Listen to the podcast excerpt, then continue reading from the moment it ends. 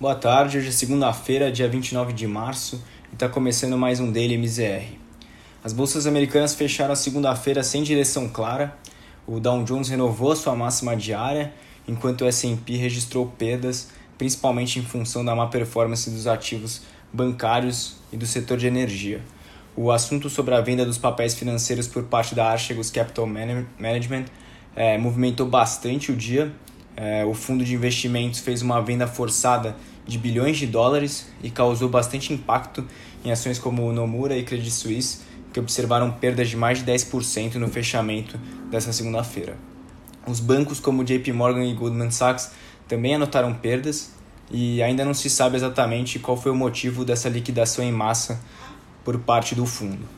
Além disso, as ações de energia também sofreram forte impacto à medida que as notícias sobre o encalhamento do cargueiro no canal de Suez chegavam. É, o navio finalmente desbloqueou uma das principais rotas comerciais do mundo e trouxe alívio à cadeia de suprimento, já que o canal corresponde a 12% do comércio marítimo global.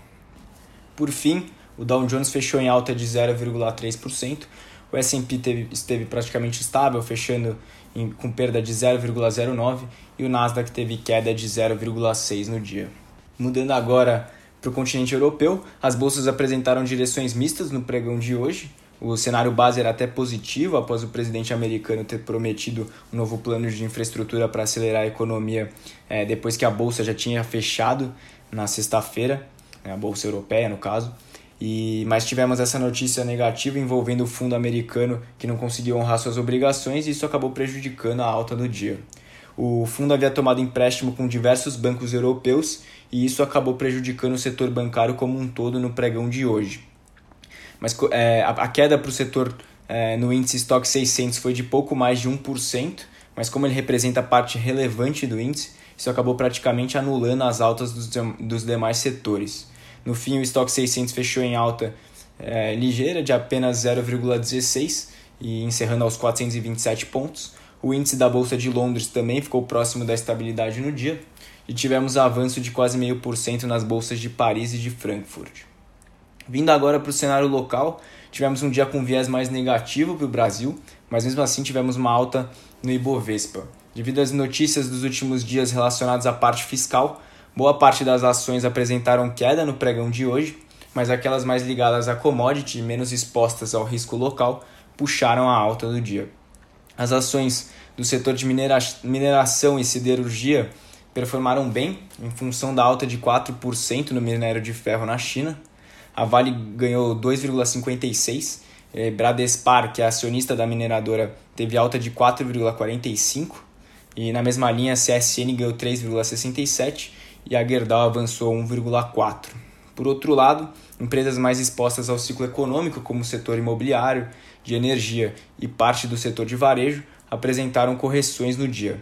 Com isso, o Ibovespa chegou a oscilar entre o campo negativo e o positivo pela manhã, mas fechou com ganho de 0,56% aos 115.419 pontos. O giro financeiro foi relativamente baixo, de 19,5 bilhões de reais.